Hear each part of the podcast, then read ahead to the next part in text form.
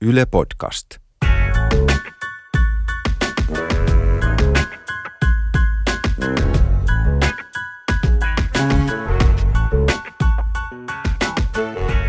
Oletko Jussi Heikelä kuullut sitä läppää, että jos sä katsot Sound of Musicia ilman ääniä Mm. ja kuuntelet samaan aikaan Pink Floydin ekaa albumia, niin se tarkoittaa, että sun elämässä ei ole mitään sisältöä. En ole kuullut tota läppää.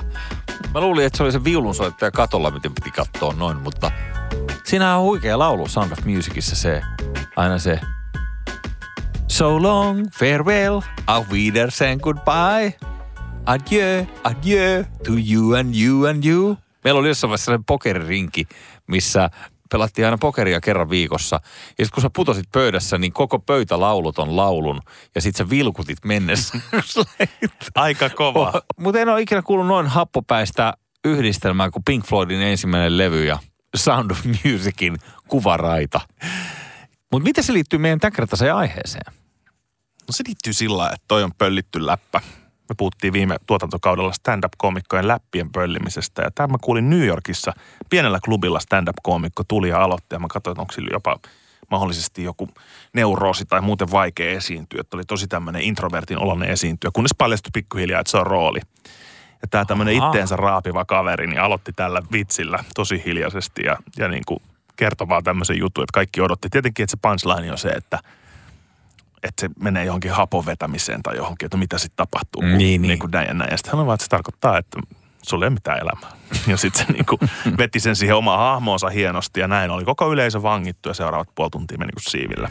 Okei, sä koitit sitä samaa nyt tähän Mä alkuun. koitin ihan Mä- mä... vaan siksi, että me saatais siitä se lopputulema, että kuka vaan ei pysty samaan. Eiks näin? Ai, tää oli tällainen joo, varoittava esimerkki, minkä teit itsestäsi tässä. Tää oli vähän tämmönen joukkoja johdetaan edestä tyyppinen. Älä Joo. tee niin kuin minä, vaan tee kuten minä sanon. Ja jos sä oikeasti haluat menestyä, niin tee niin kuin Sami Hedberg tekee. Miten Sami itse? Ja sitten se, niin kuin mullahan on, siis mun materiaalihan on sellaista, että jos me laitetaan se tuohon paperille ja te luette sitä ääneen täysin monotonisena äänellä, kerronta äänellä, niin ei ole hauska. Ei. Siis välttämättä. että kyllä se on se tapa, miten sen esittää. Hedberg on kova korismies. Siellä on tavattu susiengi kisoissa ja ympäri maailman ties missä. Tuo äsken kuultu pätkä oli Ali Jahangiri Showsta, Ylen audiotallenteista. Ja se, mitä hän siis sanoi, oli se tosiaan, että hänen itsessään se materiaali ei ole kovinkaan hauskaa. No harvalla koomikolla on niin, että sä voit kirjoittaa sen auki ja se on niin yksiselitteisesti hauskaa.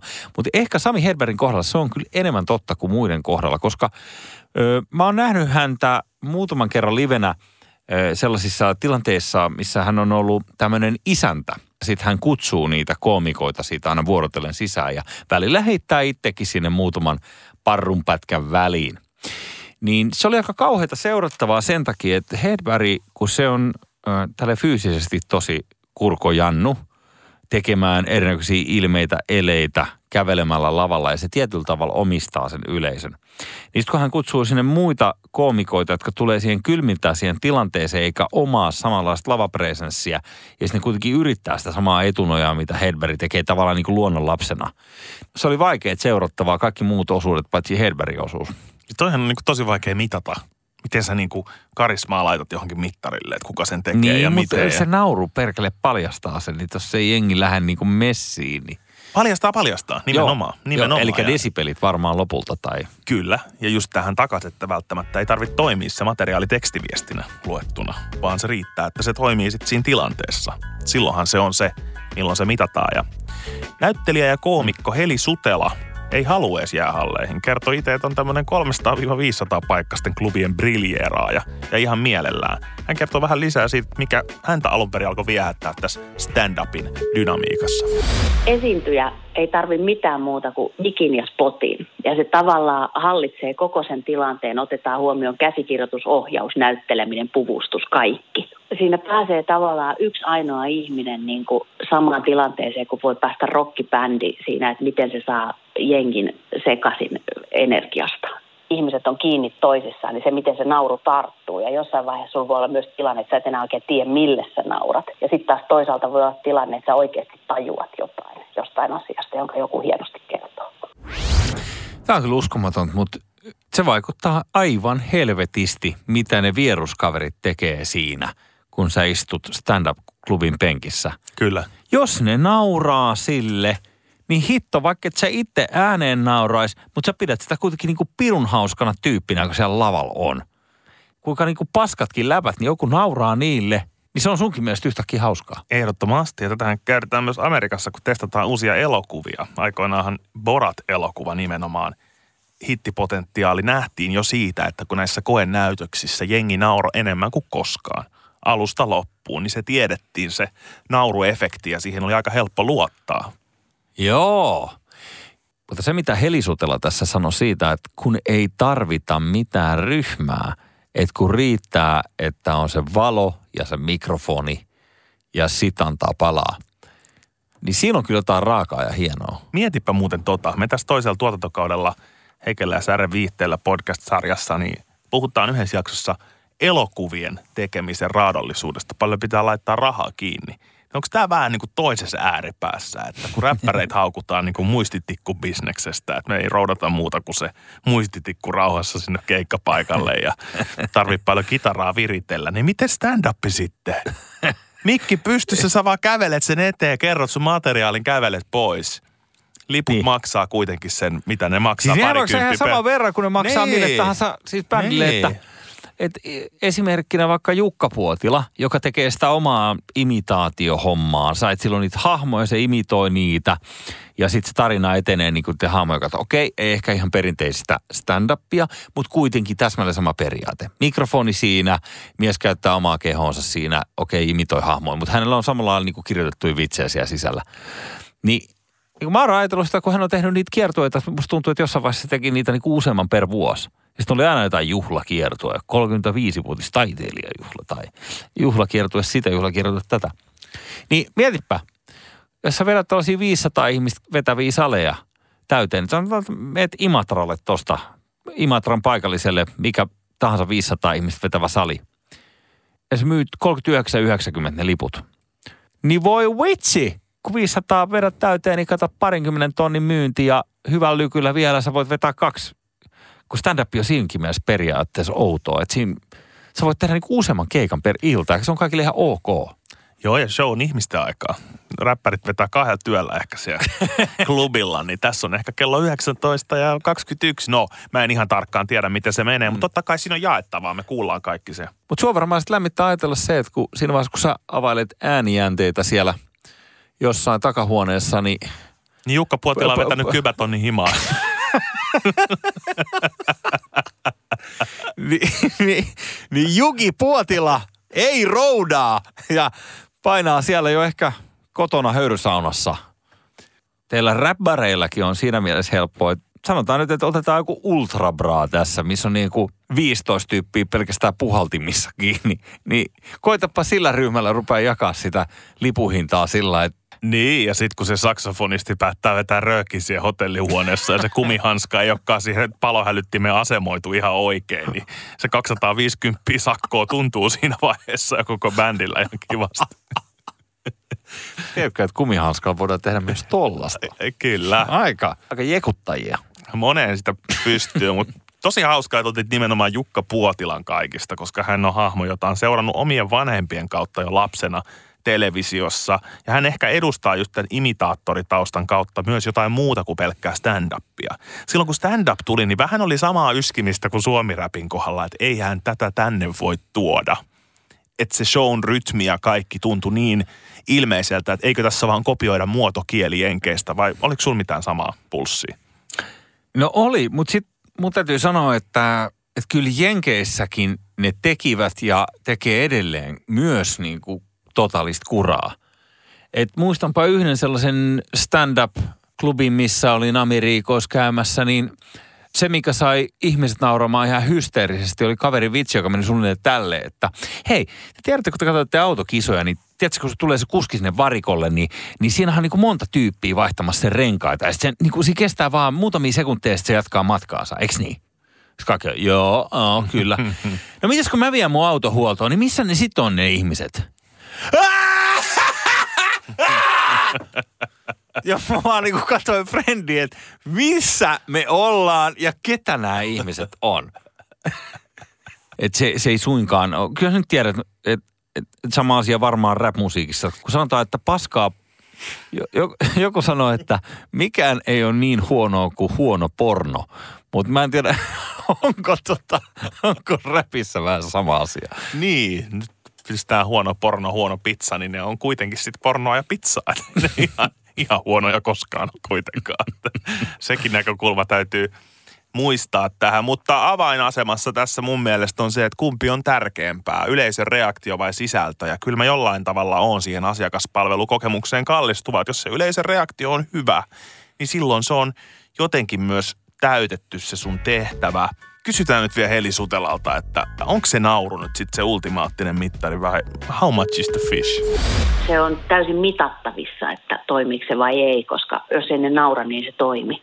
Että sitä ei voi sille selittää niin kuin vaikka jotain draamaa, että sä et vaan tajunnut.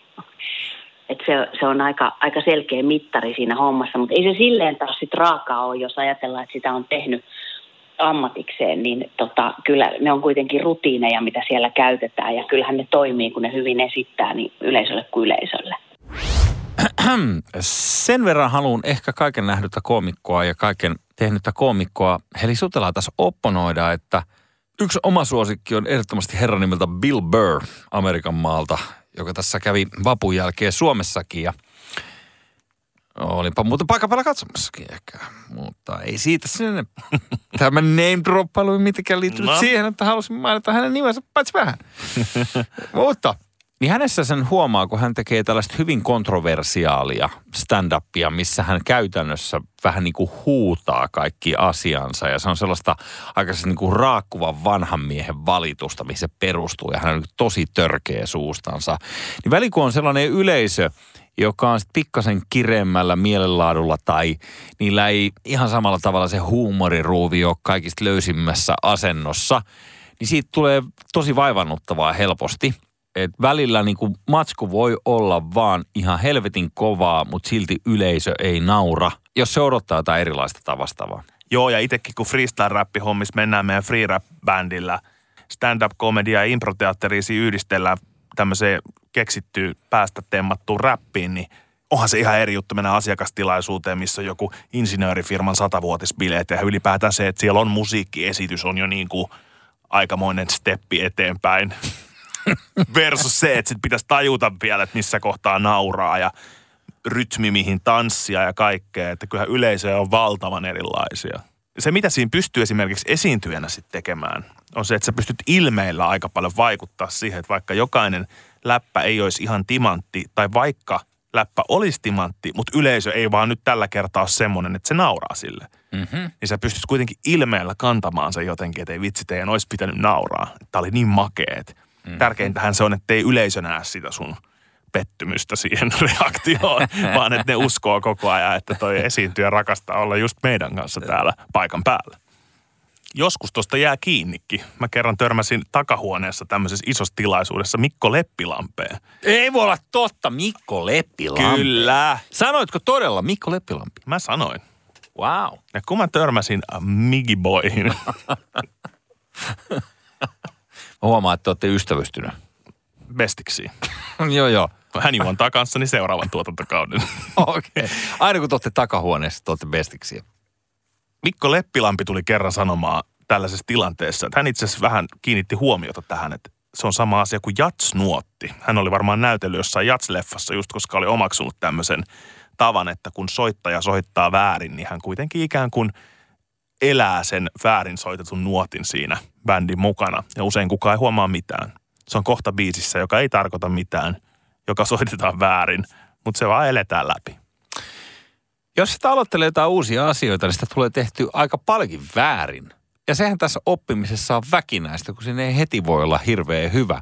Mutta miten stand-upissa, miten siinä sitten, kun et haluaisi kuitenkaan kuolla välttämättä aina lavalle, niin miten pystyt oppimaan sitä niin, että olisit aivan killeri heti alusta? Meillä on onneksi nykyisin niin paljon niin sanottuja open mic-klubeja, missä voi käydä harjoittelemassa. Ja se ihmiset tietää sitten hinnasta tai siitä, että se on jonkun baarin nurkassa, että se on niin sanottu open mic-klubi. Ja tota, siellähän käy myös ammattilaiset sitten aina salaa testaamassa uutta materiaalia, koska se aina kun tekee uutta materiaalia, niin silloin lähdetään nollasta tavallaan. Vaikkakin sitten kun on sitä jonkin aikaa tehnyt, niin kyllähän sen suunnilleen tietää, missä kohti ihmiset nauraa, että tietää sen niin kuin, että oppii vaan asioita, miten, miten niitä juttuja kirjoitetaan. Mutta periaatteessa aina kun menee uuden materiaalin kanssa, niin on, on täydellinen mahdollisuus, niin kuin kaikessa luovassa, niin myös epäonnistua. Don't we know it? Mulla on aina ollut vähän se, että mä en ole ikinä ollut hirveän hyvä erityisesti missään, mutta mä oon ollut aika hyvä aika monessa asiassa. Mulla ei ikinä ollut silleen kynnystä, vaikka mä oon ihan paska jossain vaikka urheilulajissa. Koska sitten kun mä vähän aikaa teen sitä, niin sit mä en ole enää niin hirveän huono. Ja sama kävi itselleen tossa, kun tuon pitkän radiopuurtamisen ja muun homman jälkeen, niin päätin lähteä kokeilemaan pitää tällaisia, tiedätkö, puhekeikkoja että sä meitä jonkin yleisö eteen puhumaan asiasta. No, tämä ei ole mitenkään stand-upia, mutta, mutta siis se oli itselle sellainen niin uusi juttu, mitä koskaan kokenut. Ja se on ihan naurettavaa, kuinka erilaista se on kuin esimerkiksi TV-esiintyminen, missä sinun tehtäväsi on juontaa kamera kolmelle 14 sekuntin mittainen juonto mahdollisimman sujuvasti ja muistaan kaikki erilaiset nyanssit siinä sun ilmasussas ja sitten tehdä se. Tai että sä oot radiossa tällaisen flow-tilassa teet jotain. Tai sitten sä oot yhtäkkiä ihmistä edessä ja puhumassa heille jostain aiheesta X. Valtava ero. 20 siis... ihmistä, pieni toimisto, entisen työpaikan, semituttujen pikkujoulu. Ehkä vaikein tilaisuus no vetää ei tollasia keikka, niin kuin ilman voi tehdä. lavaa. Tai sit mä olin... Tämä mikä kauhuelokuva. no mutta sitä just. Tai sit mä olin puhumassa mun vanhassa päiväkodissa – niin vitsi, että kesti kauan, kun seiso Moi. siinä huoneessa tajuta. Mä jouduin sanoa ääneenkin, että vitsi, että mua jotenkin jännittää, että tässä on tullut vedetty jos jonkinmoista keikkaa niin kuin Hartwall Areenasta just sinne Imatralle, niin tässä vaiheessa niin mun pitää vaan jotenkin sanoa ääneen, että te ette enää pysty pakottamaan mua syömään mitään mämmiä täällä. Mä oon niin kuin aikuinen, että ette maa mulle mitään. niin. Mä oon fyysisesti ylivoimainen tein näin. Te ette pärjää mulle. niin, ei, tunnemuistot ja kaikki tää to, to, tosi vaikeita. Aika, ja, aika siis freesi toi Open Mic Clubi-konsepti. Mutta siis sussa näyttää olevan niinku vahvaa masokistivikaa, jos menet tollaisiin paikkoihin. Mutta mä tarkoitan vaan siis sitä, että mm. et kun joillain ihmisillä on sellainen synnynnäinen draaman taju ja niin, niinku tuntuu, että ne on niinku synnynnäisesti osaa puhua niin niinku yleisölle. Kyllä. No niitä on aika harvassa, mutta et, ehkä tunnen niinku muutama sellainen, jos se tuntuu olevan. Niin mä en niinku loppujen lopuksi ehkä usko sitä noin sit lopulta. Mä luulen, että sekin on niinku treenattu, harjoiteltu, sitä niinku pienestä pitää en altistettu itsensä siihen, mutta mm-hmm. kun itse oli aina niin kuin koulussakin se jätkä, joka ei ikinä vahingoskaan sanonut mitään tai jos meillä oli musa-esitys, niin mä olin se kolmas komppikitaristi, jonka vahvari laitettiin niin hiljaiselle, että siitä mm-hmm. ei mhm. oikein kuulu mitään. Tai, tiedätkö näin, että ei, ei ollut missään nimessä mikään niin kuin esiintymisjuttu mm-hmm. ikinä koulussa verissä, niin sitten, sitten, sitten sitä on vähän niin kuin vanhemmalle ja tätä puhumista joutunut harjoittelemaan. Nyt mä en ole enää niin paska siinä. Mutta oma aika paska vieläkin. Osaa tilata keikalle. Seuraavaksi voi, voit siirtyä täältä Open Micista sitten sinne oikeille areenoille. niin. Ja, siis, se on niin uskomaton, mitä se on heti niin eri laji. Niin tämä stand-up, kun siinä on vielä sitten se raakuus, että että sä voit mennä puhumaan sitä asiasta ja sitten jokainen voi olla silleen, että no okei, se oli mielenkiintoista, mitä se kertoi, tai se ei ollut mielenkiintoista. Mutta stand-upissa, niin se on aika yksiselitteisen murhaava se naurun vaatimus. Niin kuin sanottu, pistetään porukka naaramaan. Jos ihmiset ei naura, niin se, se on epäonnistuminen. No millä jengi sit saa 2019 nauramaan? Katte bullshit, eli sutella. Ihmisille kyllä on vähän silleen, että niille jää hyvä kokemus, kun ne sitä näkee. Et se on musta se ainoa reitti siihen, että salit on aika täynnä, kun tuolla kiertää.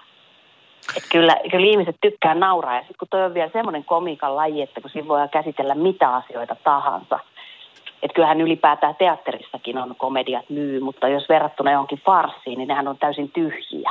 Että jos paukutellaan ovia ja äh, naiset juoksee alusvaatteessa ja sitten niiden isoisän ikäiset on niiden niin kuin aviomiehiä, niin se ei tavallaan oikein nykyihmisestä tunnu hauskalta. Okei, okei. Eli se ei olekaan pelkästään se läppien ylivertaisuus, vaan se, että se nauramisen käyttäjäkokemus on niin helppo. Ja se on kyllä totta, että kun ihmiset tulee stand-up-klubille, niin nehän odottaa saavansa nauraa. Ja sitten mä veikkaan, että, että kun me mietittiin tuossa jossain vaiheessa, että silloin kun stand-up rantautui Suomeen ja näin, niin tiedätkö, mä luulen, että siinä vaiheessa puuttuu tämä tällaisen niin kuin klubille menemisen kulttuuri. Et mä luulen, että yleensä tuli aluksi enemmän silleen, niin kuin, no niin, kerros jotain hauskaa. Mikä täällä on nyt se, niin kuin se juttu? Että tavallaan, että ihmiset tuli sille sellaisella asenteella, että hei itse tee sitä showta yleisönä. Joo. Ehkä se on muuttunut tästä, että, Ihan varmasti. y- yleisö osaa jo tulla silleen, että ne rupeaa jo vähän niin kuin auttamaan sitä komikkoa, että no lähtispä se. Niin. Hommataan lapsen vahti ja mennään nauramaan. Niin. Mutta tuossa Helillä hyvä kuitti vanhasta farsista, missä joku iso isä ikäinen esittää sun aviomiestä, niin, niin tämä on se vanha totuus, että jos Petteri Summanen esittää elokuvassa pääosaa, ja sanotaan, että Petteri Summanen pyöreästi 50, niin sillähän ei missään nimessä voi olla 50 vaimoa, vaan se näyttelijä, joka sitä näyttelee, on yleensä 24. Ja sitten se on uskottavaa, että se on hänen vaimonsa. Nyt ollaan vaarallisilla vesillä. Joo, niin Mä ollaan. haluan äkkiä niinku Joo. reititintä muuttaa tässä veneessä. Ymmärrän, miten me päästään ymmärrän, toiseen, ymmärrän. toiseen, toiseen niinku satamaan. Abort, abort. Tämä menee hashtagin hommiksi tosi nopeasti. Mutta jos vielä tuohon komiikan syvimpään olemukseen, niin viihdetuotteena, jos ajattelet vaikka tuollaista jotain Netflix-sarjaa, niin yhdessä sarjajaksossa saattaa olla aivan käsittämätön määrä yksityiskohtia, joita sun pitää seurata, jotta sä pysyt kärryllä siinä sarjassa. Ne, ne oikeasti vaatii aika paljon keskittymistä. Niin onko tämä stand-up sitten tavallaan se toinen niin kuin looginen ääripää, missä sä pystyt seuraamaan niin kuin kastemadon tikapuuhermostolla sitä, että okei, toi oli hauska läppä. Kuvailit juuri syy, minkä takia seuraan reality-ohjelmia nykypäivänä, koska päivän päätteeksi on niin väsynyt kaikesta työstä, että haluaa lähinnä vaan paljon helpompaa viihdettä kuin mitä valtaosa tämmöisestä niin kuin laadukkaasta ohjelmasisällöstä on. Onko tos niin, että tämä stand-up on vaan lomaa tästä monimutkaisesta maailmasta, jos pitää aina ajatella joku syy-seuraussuhde tai joku muu. Että sä meet vaan sinne sä kuuntelet sen, että okei, nyt sieltä tulee pari lausetta, ja se rakentaa sen vitsi ja kolmannella se pudottaa sen pommia. Hahaha, olipas hyvin vedetty. Joukossa nauraminen, ihan kovaa meininkiä. Ihan kovaa meininkiä. Se on meidän virallinen suositus stand-upille. Todellakin. Tudumtsi.